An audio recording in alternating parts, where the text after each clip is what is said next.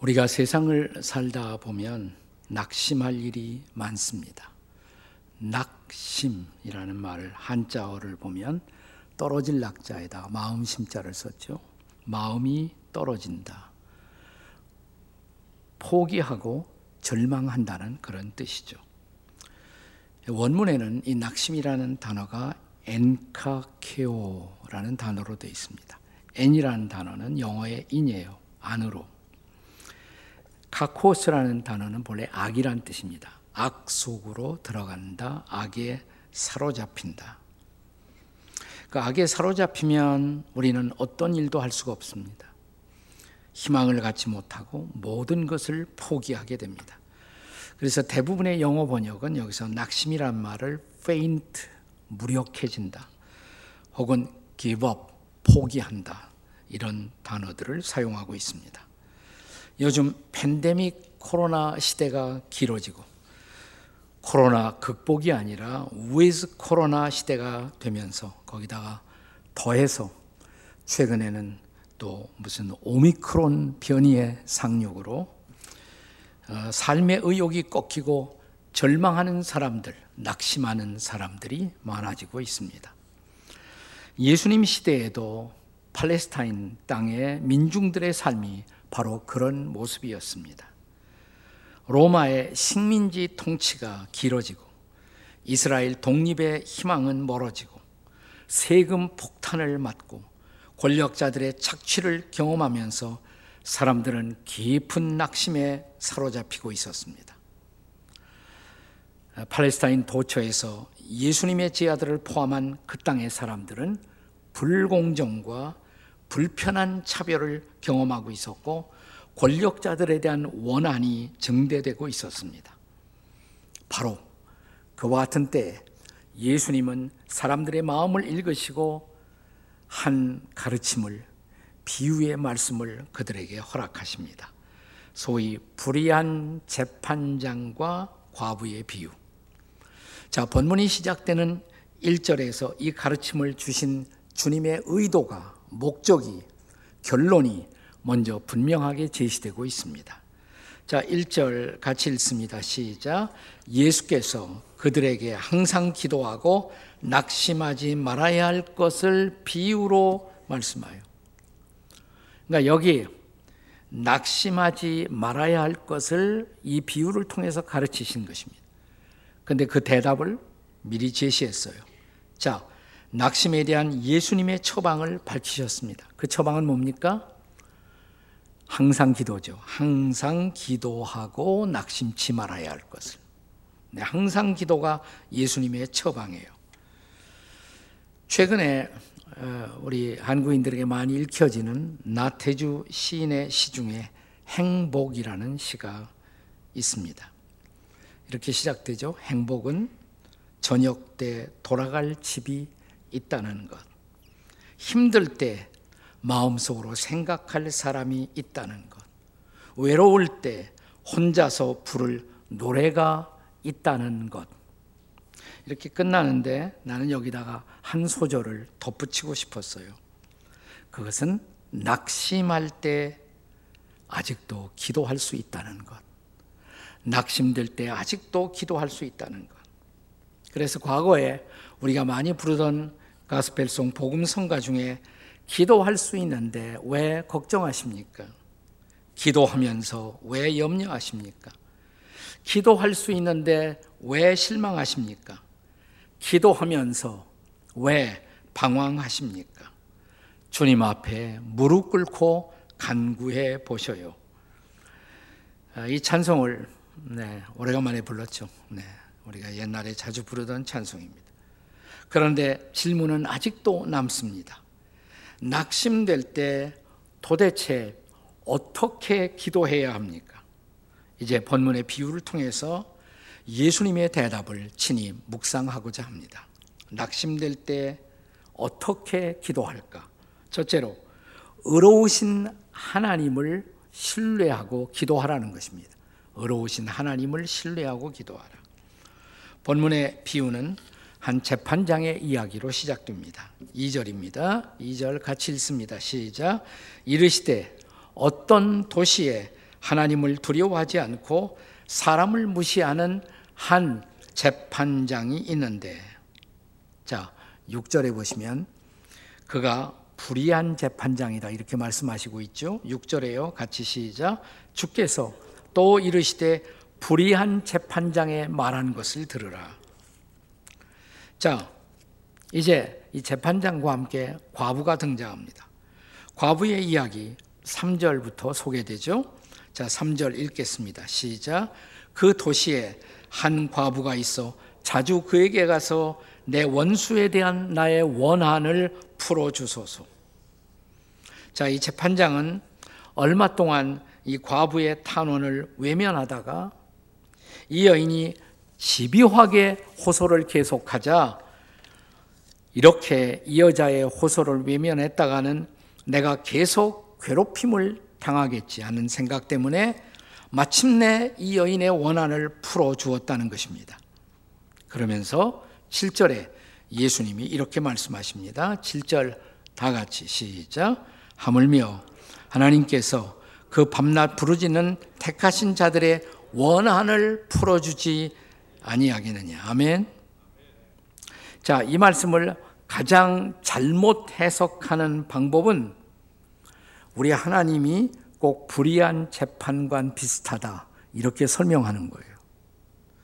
그래서 이 과부가 불의한 재판을 하듯 우리도 하나님께 때를 쓰고 하나님을 괴롭혀야 기도가 응답된다. 이 본문에 대한 가장 잘못된 해석입니다.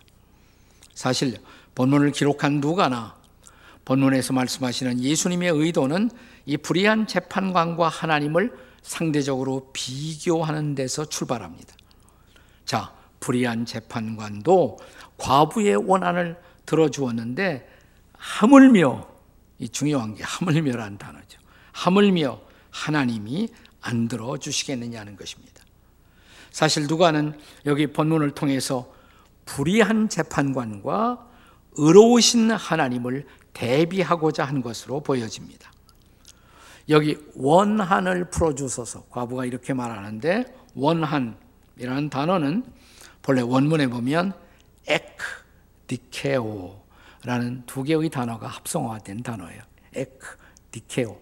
근데 에크라는 단어는 영어로 말하자면 of예요. 무엇 무엇으로부터. 그 다음에 딱 디케오라는 말은 디케라는 단어에서 나온 말인데 디케란 말이 의, 정의, right 혹은 justice, 정의란 뜻입니다. 그러니까 out of justice, 그러니까 의로부터 나온 상태, 의에서 벗어난 상태, 그게 원한이라는 거예요. 의에서 벗어난 상황이 바로 원한이라는 것입니다. 그래서 원한을 푼다는 것은 뭐냐? 의로운 상태, 공의롭고 공정한 상태로 복귀하는 것을 뜻하는 것입니다. 최근 우리 사회의 정치적 화두도 소위 정의와 공정의 이슈가 되고 있습니다. 자, 한 90일 지나면 우리가 새로운 나라의 지도자를 뽑아야 하는데 가장 중요한 것이 뭐예요? 우리 사회를, 우리 나라를 정의롭고 공정하게 이끌 수 있는 리더십이 누구냐는 것입니다. 보수냐, 진보냐, 이게 중요한 것이 아니에요. 우리 사회, 우리 나라를 어떻게 성경적 가치에 합당한 좀 더 정의롭고 좀 더 공정한 대로 이끌어 갈 수가 있느냐, 이것이 중요하다는 것입니다. 네. 근데 둘 다 마음에 들지 않는다. 그러면 어떻게 해야 되느냐? 그래도 마음에 안 들지만 둘 중에 조금 더 우리를 조금 더 정의롭고 조금 더 공정하게 이끌 수 있는 자가 누구냐를 기도하면서 결정해야 한다는 것입니다. 누군지는 성령님 앞에 물어보시기 바랍니다. 자, 우리가 기도하며 하나님께 나와 탄원할 수 있는 중요한 이유는 하나님이 의로우신 하나님이심을 우리가 믿기 때문입니다. 아멘. 그래서 그분은 우리가 이 세상에서 경험하는 불의하고 불공정한 문제들을 해결해 주실 것을 우리는 믿을 수가 있습니다. 시편 98편 9절을 보세요. 같이 읽겠습니다. 시작. 그가 땅을 심판하러 임하실 것이미로다. 그가 의로 세계를 판단하시며 공평으로 그의 백성을 심판하시리로다. 그러므로 우리가 불의함과 불공평함으로 억울한 일을 당할 때 의와 공평으로 판단하시는 하나님께 나와 호소함이 마땅한 일이 아니겠습니까? 이제 시편 4편 1절의 말씀을 함께 읽겠습니다. 다 같이 시작. 내 의의 하나님이여 내가 부를 때에 응답하소서. 곤란 중에 나를 너그럽게 하셨사오니 내게 은혜를 베푸사 나의 기도를 들으소서. 아멘. 그래서 본문 7절에서 예수님은 자, 하나님을 택하신 자들의 자, 예수님이 소개하는 하나님은 어떤 하나님이냐? 택하신 자들의 원한을 풀어주시는 분. 이렇게 소개하고 있습니다. 다시 말하면 우리를 다시 의롭고 공정한 상황으로 인도해 주실 분, 그분이 하나님이라는 것입니다. 자, 이 본문의 7절 말씀을 좀 더 실감나는 현대어 번역. 자, 유진 피터슨의 메시지 성경은 이렇게 번역하고 있습니다. 다 같이 한번 읽어보겠습니다. 시작.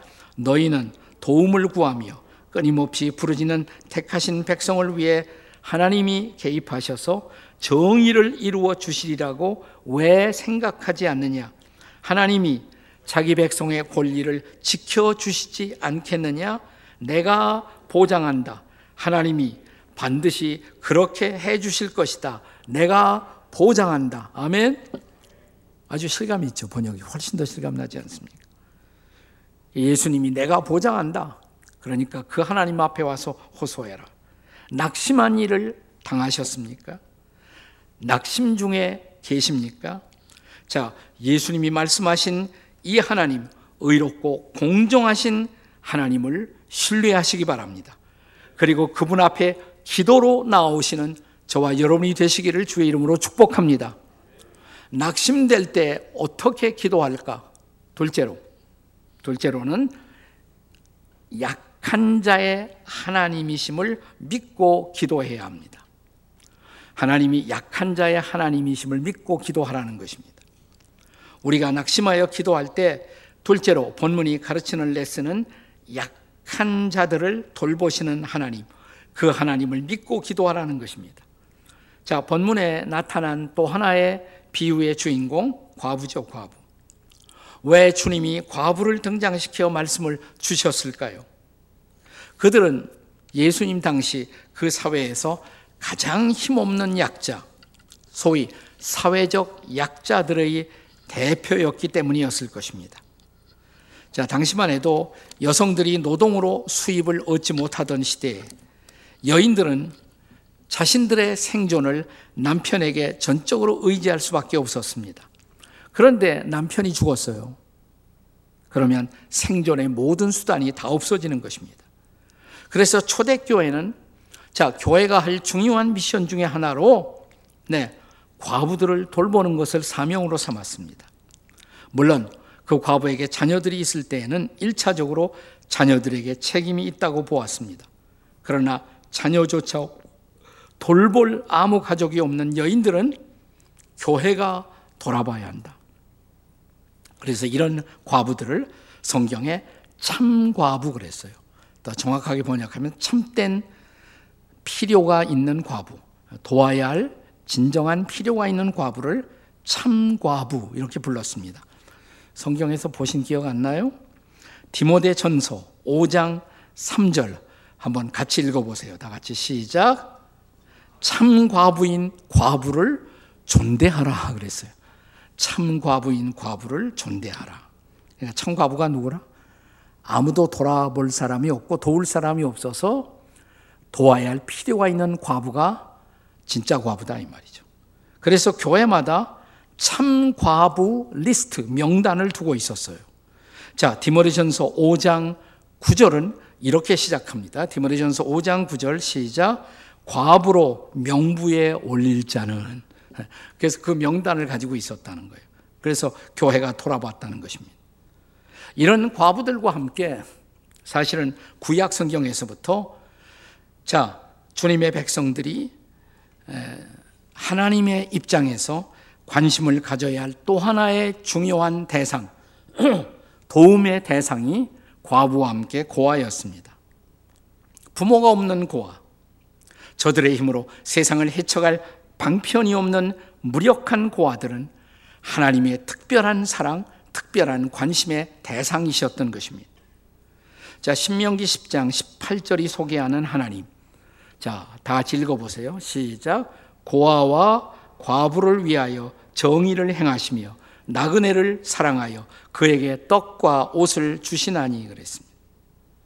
자, 이제 시편 146편 9절입니다. 같이 읽습니다. 시작. 여호와께서 나그네들을 보호하시며 고아와 과부를 붙드시고 악인들의 길은 굽게 하시는도다 그랬습니다. 자, 이사야 1장 17절의 말씀도 함께 읽겠습니다. 시작. 선행을 배우며 정의를 구하며 학대받는 자를 도와주며 고아를 위하여 신원하며 과부를 위하여 변호하라. 한 구절만 제가 더 볼게요. 예레미야 22장 3절입니다. 같이 읽습니다. 시작. 고아와 과부를 압제하거나 학대하지 말라. 아멘. 그래서 한 신학자는 성경의 하나님은 어떤 하나님이냐? 그분은 고아와 과부를 편애하시는 하나님.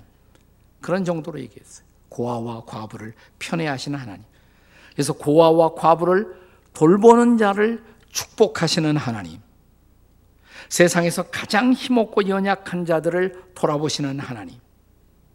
자, 성경의 하나님이 바로 그런 하나님이시라면 저와 여러분도 인생을 살다가 우리가 무력하고 연약하다고 느낄 그런 무력감을 느끼는 삶의 자리야말로 우리가 하나님께 기도로 나아갈 자리가 아니겠습니까? 불의한 재판관도 외면 안 한 과부였다면 우리 주변에 사랑과 관심을 요구하는 이런 무력한 이웃들이 우리 주변에 없을까요? 혹시 그들에 대해서 생각이라도 해보셨습니까? 연말에 좀 조금이라도 생각 좀 해보세요. 성경의 하나님, 약자의 하나님이십니다. 우리가 약자의 처지에 있을 때야말로 기도로 하나님께 나아가야 할 때임을 기억하십시다. 또 우리가 낙심하고 도울 자가 없다고 느낄 그때야말로 약자의 하나님, 성경의 하나님께 기도에 무릎을 꿇고 탄원을 해야 할 시간인 것을 믿으시기 바랍니다. 자, 우리가 어떻게 낙심될 때 기도할까? 세 번째는 응답자이신 하나님을 믿고 기도하라는 것입니다. 응답자이신 하나님. 이미 말씀드렸지만 본문에 불의한 재판관을 등장시킨 이유는 과부가 이 재판관에게 때를 써서 귀찮게 함으로 그의 도움을 얻어낸 것처럼 우리도 기도할 때 때를 쓰고 하나님을 귀찮게 해야 한다는 뜻? 맞아요? 틀려요? 네? 아니라는 거죠. 결코 아니에요. 그건 아니에요. 자, 불의한 재판관도 이 과부의 청을 그렇게 들어주셨다면 의로우신 하나님, 선하신 하나님, 자비하신 하나님이 우리의 기도를 신속하게 응답하지 않겠느냐. 이게 이 가르침의 핵심인 것입니다. 자, 본문의 7절과 8절을 다시 한번 읽겠습니다. 7절, 8절 다 함께 읽겠습니다. 시작.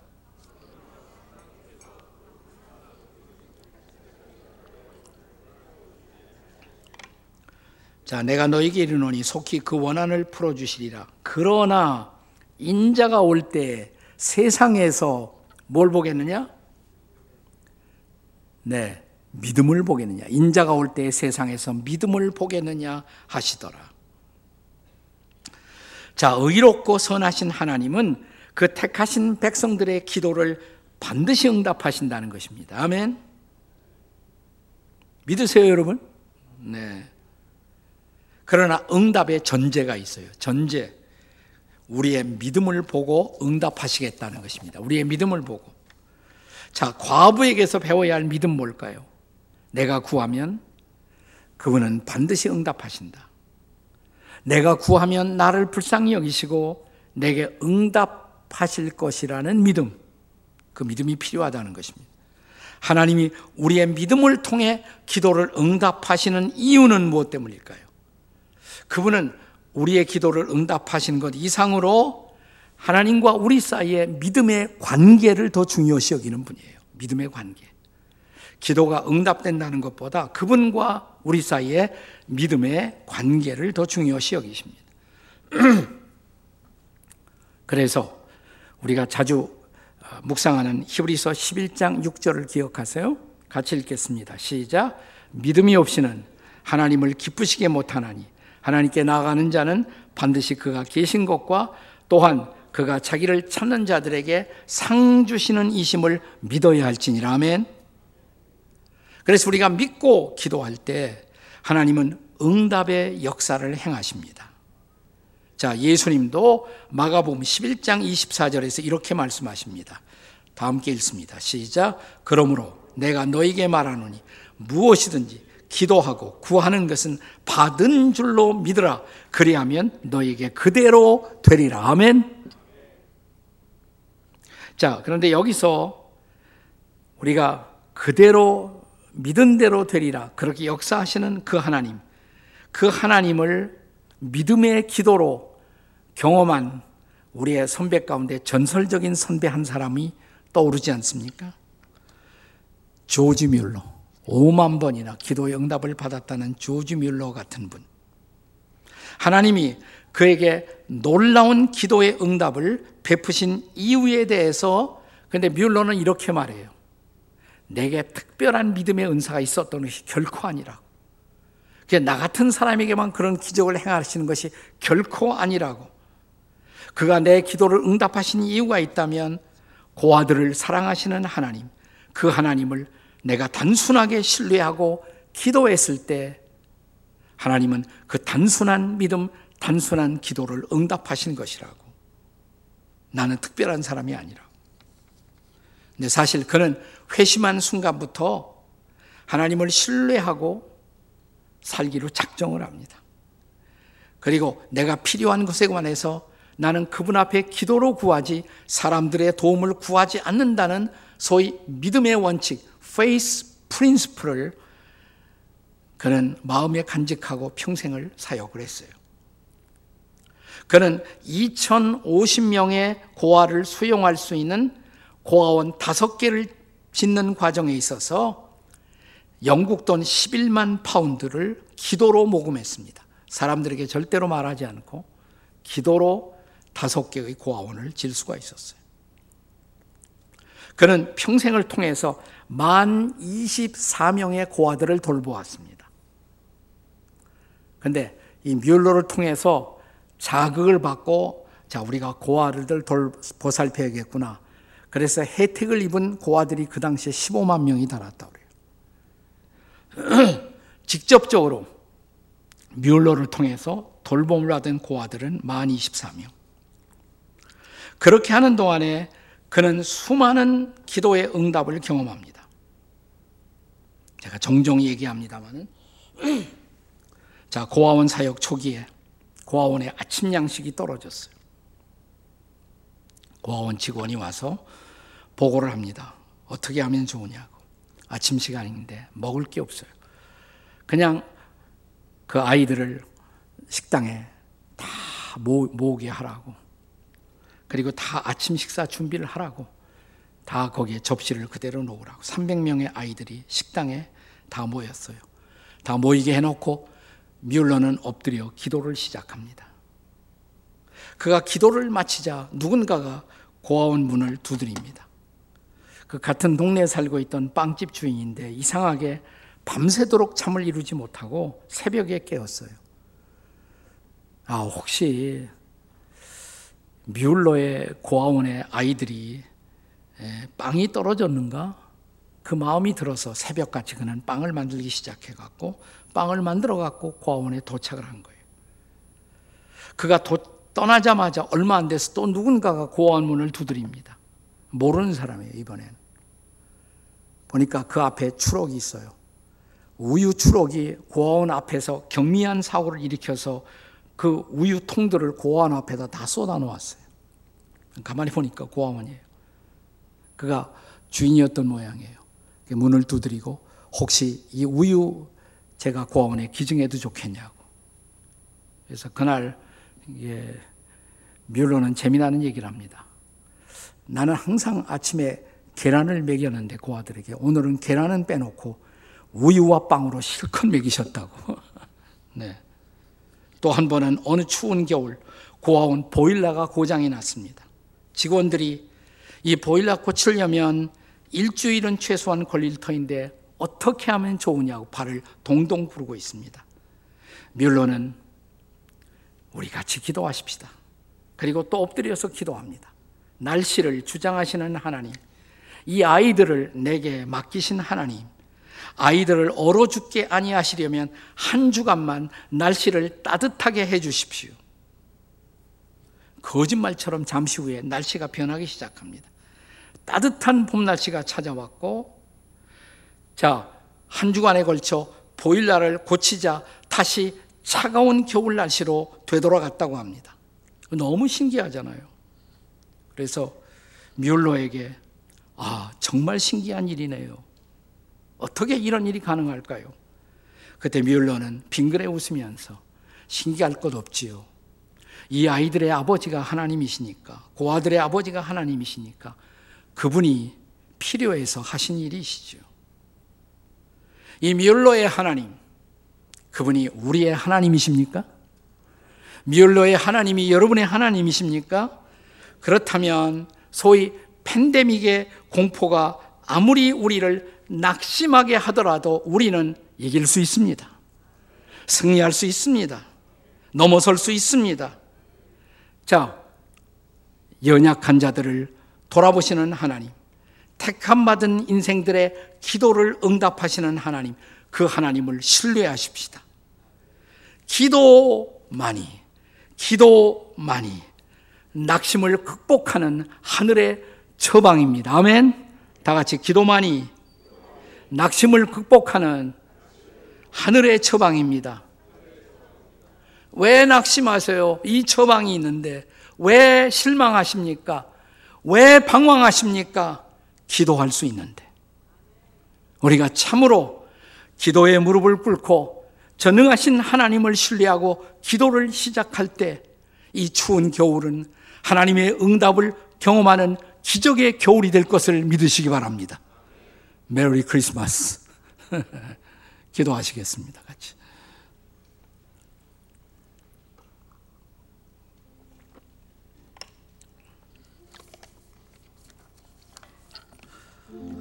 우리 조용히 오른손을 가슴에 얹으시고 가슴 아픈 일 계세요?